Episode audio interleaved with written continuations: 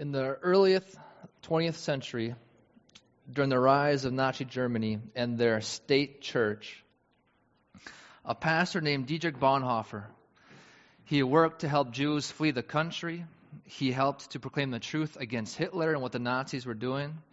Uh, he was part of what was called the Confessing Church, a church that, that stood to hold the truth and to their allegiance to Christ.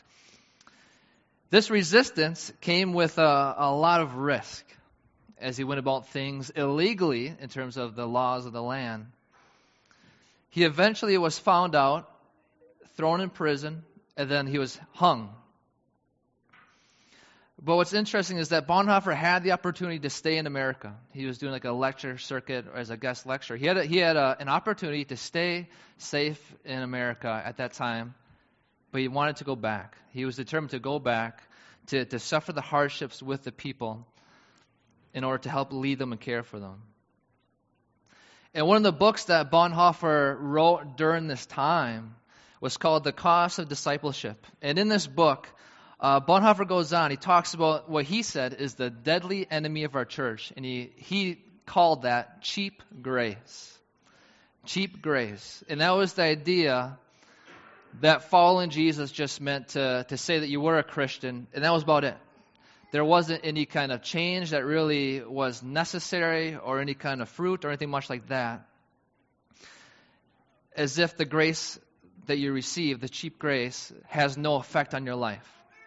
He wrote this He said, Cheap grace is the preaching of forgiveness without requiring repentance, baptism without church discipline, communion without confession, absolution without personal confession. Cheap grace is grace without discipleship, grace without the cross, grace without Jesus Christ living and incarnate. And then in contrast, what he would call is costly grace. And that's the idea. One, it was very costly for Jesus that this grace, this free grace that we get, it's free, completely free. It was very costly for Jesus. And yet it's costly for us in the sense of what it, it, it demands of us, our life. We're saved by faith alone, by grace alone. But that grace, there's more, there's, there's a lot to that. And this is not legalism, it's what James says. God, uh, God inspires James about faith without works is dead. It's what Martin Luther, he summarized as we're saved by faith alone, no question. But that faith that saves is never alone. It's a faith that constantly repents. It's a faith that obeys. The characteristic of saving faith is that it does follow Christ. Uh, Bonhoeffer, he writes this about costly grace. It is the treasure hidden in the field. For the sake of it, a man will go and sell all that he has. It is the pearl of great price to buy, which the merchant will sell all his goods. It is the kingly rule of Christ, for whose sake a man will pluck out the eye which causes him to stumble. It is the call of Jesus Christ at which the disciple leaves his nets and follows him. Such grace is costly because it calls us to follow. And it is grace because it calls us to follow Jesus Christ. It is costly because it costs a man his life, and it is grace because it gives a man the only true life. It is costly because it condemns sin, and grace because it justifies the sinner.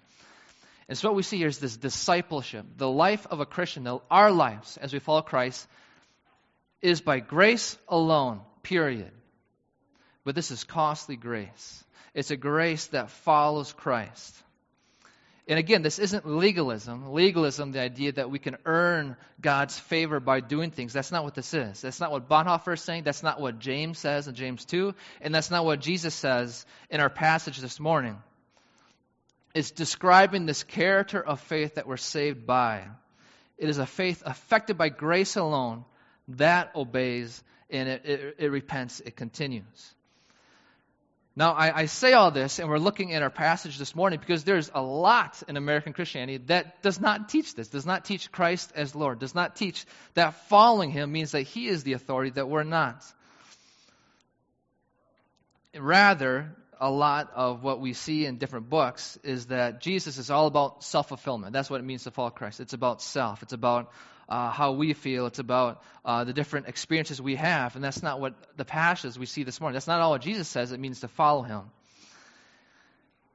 And so we see that this passage this morning that following Jesus is not about you. It's not about me. It's about Jesus Christ. But the last thing I want, the last thing I want for us this morning is for us to leave, to consider this high cost of, fellow, uh, of discipleship and lose sight of the gospel. That is the absolute last thing that we want this morning. Not for a second do we want our eyes to turn away from the glorious truth that through faith alone, by grace alone, that we, we as Christians are declared righteous in God's sight because of Jesus alone. I do not want us to lose sight of that. Not for a moment that we are not saved at all by what we do, but by grace alone, through Christ alone. I do not want us to lose sight that this grace is indeed unmerited favor. We did not do anything, it was all God's doing. And because of this, we're going to partake of the Lord's Supper afterwards. This, this foundation, it's all grace. It is all God's doing. It is all the gospel. And so we're going to keep this in the proper context that it is by grace alone. It's not a cheap grace, though, it's a costly grace. And so, with that foundation of grace, let's consider what it means for you and me to follow Christ. So, if you have not already, open your Bibles to Luke chapter 9 that, that Bob read for us. And as Bob went through a little bit, just a reminder of the, the context, the passage last week, we saw Jesus ask his disciples, Who do the crowds say I am? And then the answer, and what they've been hearing, maybe John the Baptist, maybe Elijah, maybe a different prophet. And then Jesus says, Well, but what about you? Who do you say that I am? And then Peter, for the group, confesses, You are the Christ of God. And our passage picks up right after that. And Jesus will now respond with a statement that probably, uh, by probably I mean by very for sure, caught the disciples completely off guard, completely surprised. Verse 21 And he strictly charged and commanded them to tell this to no one. So Jesus tells them, Don't tell anyone that I am the Christ. What, Jesus, what Peter just said here says, Don't tell anyone. The obvious question is why? I mean, if you want people to follow you, this would be the way to do it. Like, people would want to follow you if you are the Messiah, the Christ. But we see within the context here that Jesus does not want them to tell others right now because the people misunderstand what it means that he is the Christ. Uh, back in John chapter 6, I believe that's where John records the feeding of the 5,000, which is in our passage, the context of our passage. And then Luke, I mean, I'm sorry, then John, he records that right after this, Jesus perceives that the crowds are trying to make him king. They're about to, to, to anoint him that he is the king. Basically, because he's feeding us food, he's healing everyone. Let's anoint him king, and so he can overthrow the Romans, and then here we go. Right? I mean, they just saw Jesus feed 5,000. So if you've got an army, he's got the food. He's been healing people. If someone gets injured, he'll heal them. It's like, who can stop this guy? No doubt they're thinking this. This is, this is him. This is the king. We're going to do this finally. But that wasn't Jesus' plan. He has come to reign, no question. But his, his reign will be manifest not through political wars, but through the spread of the gospel as life after life after life is transformed on every level. So Jesus told them, Don't tell anyone, because the Messiah first must suffer. He must first suffer. He must first be crucified, because without that, there is no good news. And so Jesus shares this with his disciples. Verse 22. So he's saying, Don't tell people that I'm the Christ, saying, verse 22, the Son of Man must suffer many things and be rejected by the elders and chief priests and scribes and be killed and on the third day be raised. So Jesus says, What must happen to him? In your translation, uh, I didn't check them all, but yours might say, It is necessary. Like this must happen, is what Jesus is saying. So far in Luke, we've seen this kind of statement twice, both from the mouth of Jesus. The first one is when Jesus was a little boy in the temple and he says, I must be in my Father's house. The second one is in Luke 4 when the people are trying to keep him and Jesus says, I must go to the other towns and proclaim the word. And so we've seen this must of Jesus, that I must do this. And now we see here, Jesus says four things he must do. One, he must suffer. Two, he must be rejected. Three, he must be killed. And four, he must be raised. It is absolutely necessary, and nothing's going to stop him. In fact, in Luke 9, uh, we'll get to it towards the end of Luke 9. It's a complete change in the direction of what Luke has been building up to, and it just it's a complete turn because we see that Jesus he now heads to Jerusalem. He moves to Jerusalem. He is focused on going to Jerusalem. Why? Because it's there that he'll be betrayed, he'll suffer, he'll have a false trial, he'll be crucified, and then he'll raise. And he's focused on that. We'll see that. It's a big shift in Luke chapter 9. This must happen. This is his mission. Number one, he must suffer. Why? Because all humanity, we, before Christ, we oppose God. We cannot stand it that God has come and dwells with us. We can't stand it. But he came anyway to save his people. And we see this in Isaiah 53 the suffering servant, the suffering of the Messiah. Two, he must be rejected for the same reason. We can't stand having God with us. Why? Jesus kind of explains in John chapter 3, right after the 3, John 3.16 that we're familiar with, he goes on to talk about how the light has come into the world and men hate the light because they love darkness. They love their sin. That's why we hate God, speaking about before we were Christ and other people, the lost, hate God because they love their sin. And so Christ must be rejected. And Jesus says specifically these three groups uh, the elders, the chief priests, and scribes. And who these are, these people make up the Sanhedrin, this Jewish council. And at that time, it's, it's the ruling body of Judea, uh, um, Judaism. The Romans let the Jews have this council to decide different affairs dealing with Judaism. Uh, we see clearly that they don't have all authority because they had to go to Pontius Pilate, the Roman official, in order to crucify Jesus. So they don't have all control, but they have some control. And Jesus saying, I must be rejected by them. Jesus will willingly suffer rejection in order to, for us, those who believe, to be accepted by God. Third, he must be killed. He must die. I think about this uh, December, the month, and we're celebrating the coming of the incarnate God, the God man Jesus, the little boy in the manger. And the truth is, that little baby boy must die. He must die.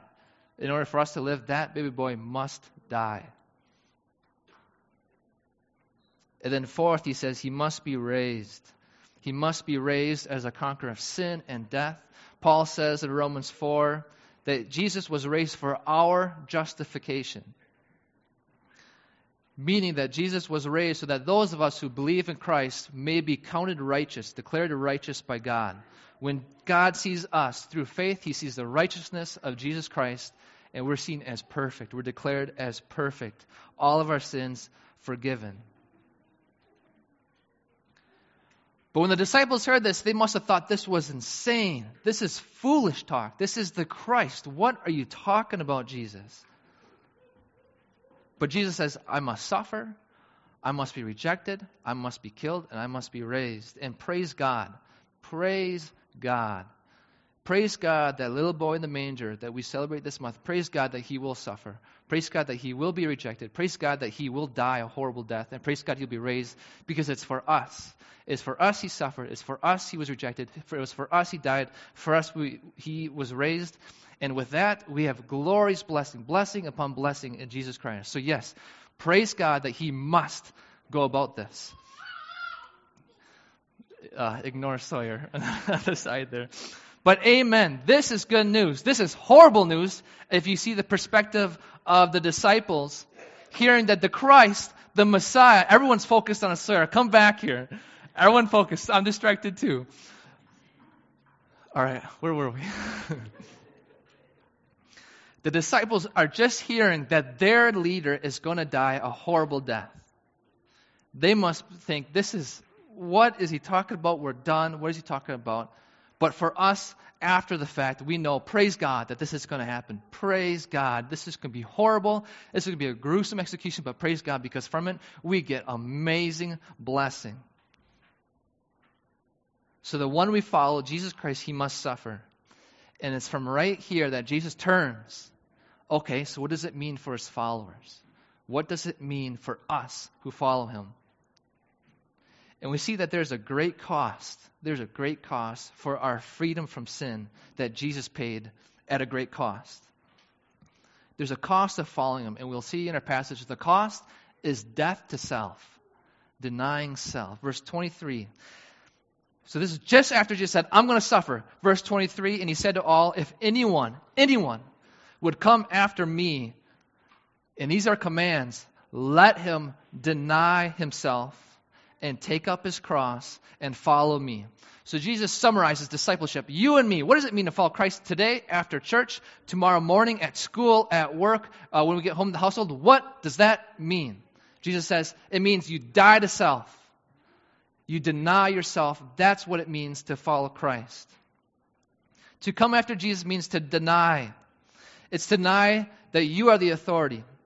To follow Christ means to deny that your dreams and your desires are the goal. To deny what you want and experience is God's will. To follow Christ means to deny that your feelings dictate what is right. Following Christ means to deny yourself. And we see that this is the essence of the first step, if, if I will, of saving faith, is that we deny ourselves, that we have any ability to save ourselves. We completely deny that I can't do it. In fact, we realize Eh, eh, as we trust in Christ that we, you, are the problem, in fact. You are the problem, but God has come to save you and He's come to save me. I'm the problem. So we, we see that this, this denial of self is in the first saving faith as well as we continue that fallen Christ is a denial of self. Dietrich Bonhoeffer, he's famous for saying this When Christ bids a man to follow him, he bids that man to come and die. When Christ bids a man to follow him, he bids the man to come and die. Because following Jesus is not about you, it's not about me, it's about Jesus Christ. It's about his authority, not yours, not mine. It's about his glory is the goal, not your reputation, not mine. His will is the focus, not yours, not mine. And obedience to him is the means and not some other form that we want. So to follow Jesus means to die yourself. And then the second command is Following Jesus means to take up your cross daily. Take up your cross daily. And I'm not saying this is Jesus, and this is this is heavy. Uh, reading this is very heavy. Every Jew under the Roman Empire would have known what that meant. The cross represented horrible execution. It was it was popular. It wasn't uh, like that was not that it was that uncommon. It was very popular and it was a very public spectacle. The person being executed uh, almost always would carry the crossbeam to the place they're going to be executed, and people watched. And the place of their death was almost always a very public place to show that, hey, this is what happens when you go against the Roman Empire. This is what happens to you. And so you die a gruesome death with everyone watching. So if you want to follow Jesus, you must be willing to endure hatred, hostility, rejection, opposition, reproach, slander, shame, and even death, because that's exactly what it means the cross means. To follow Jesus means to walk the road of rejection and the opposition from others. In Matthew 10, Matthew's account of what Jesus is saying here, he includes Jesus saying that anyone who does not take up the cross is not worthy of me. Jesus says that. But then we see in Luke 6, if you remember, Luke said, But those who are hated and reviled and shamed and excluded for his sake, they're blessed. If you remember Jesus saying that back in Luke 6. So if you're hearing this, like you're like me, and you're like, wow, this does not sound very good. Yep. Following Jesus may actually make your time on earth far worse far, far worse than what it could be. There's a good chance it will. But following Jesus means denying self, taking up your cross, and Jesus says daily. This is an everyday thing. There's no holidays, no vacations, no weekends, no sick days. It's a battle each day, it's a cross bearing each day. And if we're honest, it gets extremely exhausting, extremely exhausting. And that is exactly why we need God's grace. It's exactly why we gather here on the Lord's Day. We gather because we need each other to encourage, to build each other up, to exhort. We need, as we gather together, to partake the Lord's Supper. That's why we're here, because it's exhausting and it's not easy, and we need each other. So Jesus says, following Him, what does that actually mean? It means deny yourself, take up your cross daily, and then follow Him. And this last command is kind of a, a full uh, scope as well as you follow Him, you obey Him You die to following yourself. You die to following what other people want or, or what the world wants. And you follow Jesus Christ as he commands. And again, this isn't legalism. This is discipleship. This is what it means to follow Christ. If you remember the Great Commission, go therefore and make disciples of all nations, baptizing them in the name of the Father, Son, and the Holy Spirit, and what? Teach them to obey all that I've commanded. Discipleship is teaching people to follow Christ, to obey Christ. Not to earn God's grace, not at all. That's a false gospel, but we do it out of gratitude. We do it because we are following the one who's died for us. If you remember back in Luke 6, Jesus said this Why do you call me Lord, Lord, and not do what I tell you? Why do you call me Lord, Lord, and do not do what I tell you? Uh, you might think, well, what about loving God? Yep, that's right in there. That's where we, we obey God from, is from a loving heart. In John chapter 14, over three times Jesus says, If you love me, you obey what I command. If you love me, you obey what I command. If you love me, you obey what I command. Jesus, it's very clear what it means to love God. What about loving others? Exactly. Amen. That comes from a heart following Christ. John, twice in his first letter, First John, and his second letter, Second John, he equates loving others by obeying what God has commanded. So following Jesus means denying yourself and following Him.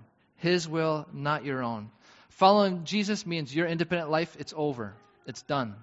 You've given that up. Your life is not about you, it's not about me, it's about Jesus Christ.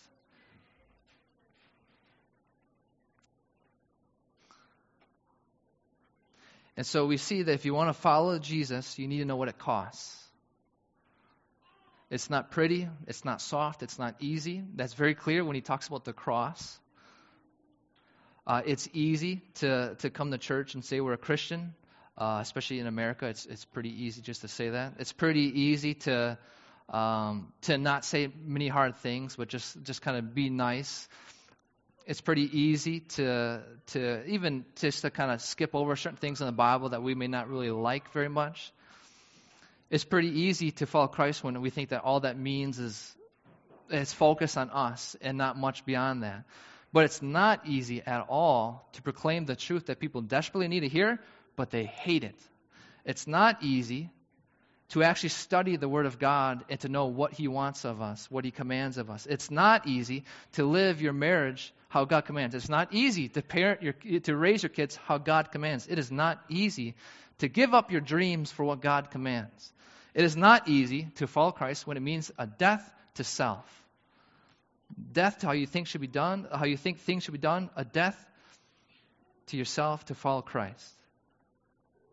And so we see here that death to self is essentially what it means to follow Christ dying to self and turning and following Jesus as Lord.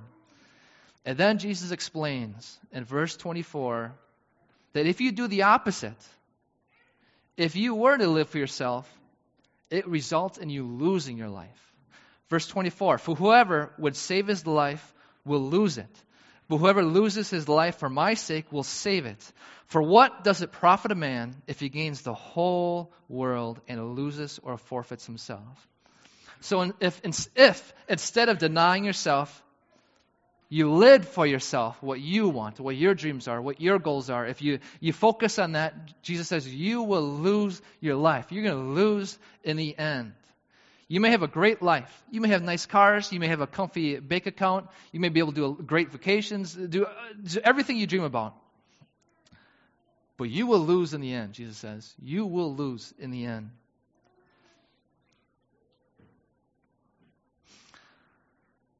The martyred missionary to Ecuador, Jim Elliot, you may be familiar. He's, he's well known for writing this. He said this He is no fool who gives up what he cannot keep to gain that which he cannot lose.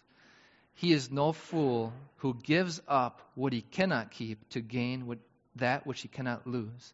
So you're not a fool, Jesus says, and as Jim Elliot reiterates here, you're not a fool to give up your life for Christ, what you want, because you're gaining life which you cannot lose because it's safe with Christ.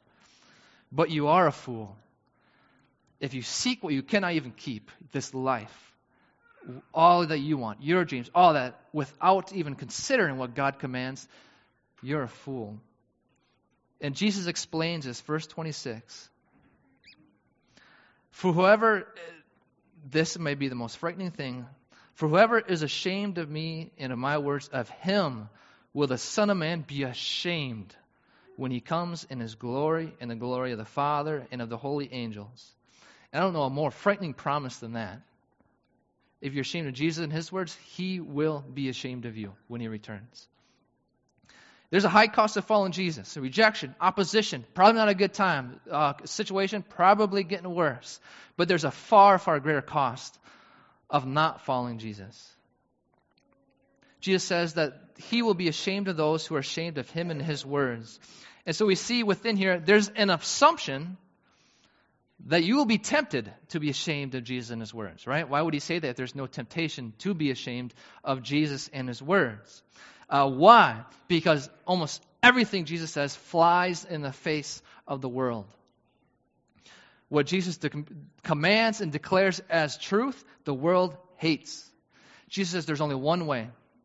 There is absolutely only one way to make things right, to be right with God, and that's through repenting and trusting in Christ, repentance and faith. And the world hates that, despises that. Jesus says, uh, commands about your money, about your marriage, about parenting, about work, about everything. And, the, and the, the world hates that. And so we can we will be tempted, Jesus assuming here, you will be tempted to just bow down, acquiesce to what the world says, what the world values, and to be ashamed of Jesus and his words. And being ashamed, I want to say just for a few seconds, being ashamed of Jesus and his words does not necessarily mean you won't name Jesus or share his word. That doesn't mean that. It means you only share the things that are easy to hear. You only share the things and talk about the things that the world finds acceptable.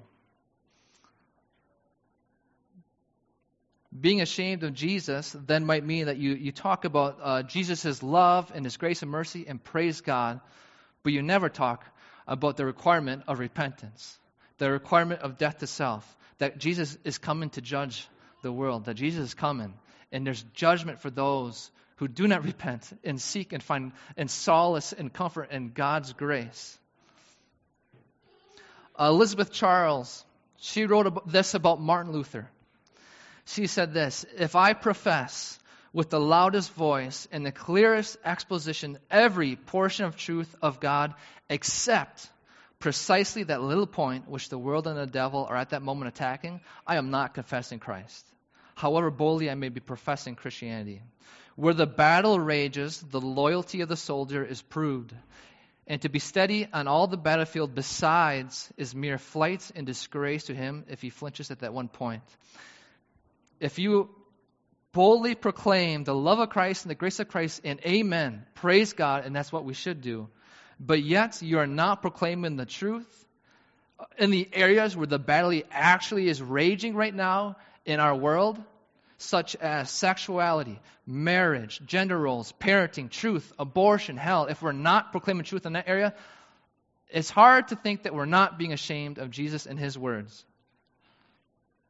And Jesus says, The one who's ashamed of him and his words, he will be ashamed of you when he returns. And this is heavy, and this is very hard to hear. And Jesus ends with this.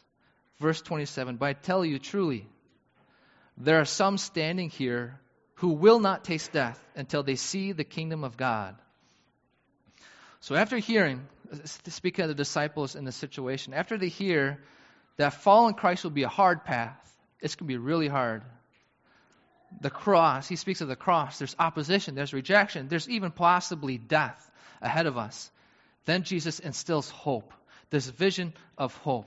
He says that they will not die until they see the kingdom of God. And what does this mean? He's saying, You will not die, some of you will not die until you see the beginnings of the kingdom of God. Begin to see this, this process of Jesus' dominion and authority, his kingdom, because they will see his resurrection. They will see his ascension. They will see the sending of the Spirit on Pentecost. They will see the gospel going forth in, the, in the, their area, in Jerusalem, in Samaria, and, and beyond they will get a taste of Jesus' glorious kingdom at the transfiguration, which is just shortly after this. And then some of them will, potentially almost just one, but some of them will see God's judgment on Jerusalem in AD 70, which Jesus always, or very frequently talks about that he is coming and he's going to judge. Specifically in AD 70 when he judges Jerusalem. and it's connected to Jesus as the king. So Jesus is strengthening them. Yes, following him is incredibly difficult, incredibly. But if you truly believe that Jesus is the Christ, he is who he says he is, that he is God, that he is the Son of God, that he is the Lord, then you will not be ashamed of him. If he is who he says he is, how can we deny him? How can we say, no, no, that, that Jesus didn't say that, when in fact he did, and he is Lord, and we know and we're convinced that he is coming. He is coming. And so the strong conviction of Jesus as King and Lord, that will see us through this re- rejection. And so we see here that Christ, through him, God offers us grace. And it's costly grace. It costed him a lot. It's not cheap. And following Christ is costly. It's not easy at all. But as Jesus said, losing your life for his sake means life. It means eternal life. Because it's through Jesus' suffering, his rejection, his death, his resurrection that we are forgiven. And in, in Christ, Christian, you are forgiven. It's done. It is finished, he said. Through faith, you have received Christ's perfect righteousness. He has taken your unrighteousness, what you've been doing this past week, what you're doing today, what you're doing this next week. He's taken that. And He has paid the price. And you have received His righteousness through faith. And God pours out blessing upon blessing as if you're the one that was perfectly righteous, but it was Christ. And so this morning, we're going to celebrate this good news of Jesus Christ who paid a hefty cost but it's free grace to us that God just He gives us to those who will, through faith, trust in Him. And so I'm going to invite the, the deacons forward. And as they're coming forward and getting things ready for the Lord's Supper, uh, I encourage us just to take a little time and reflect on this, this good news of Jesus Christ and what it means for you and me. So we'll take just a few minutes.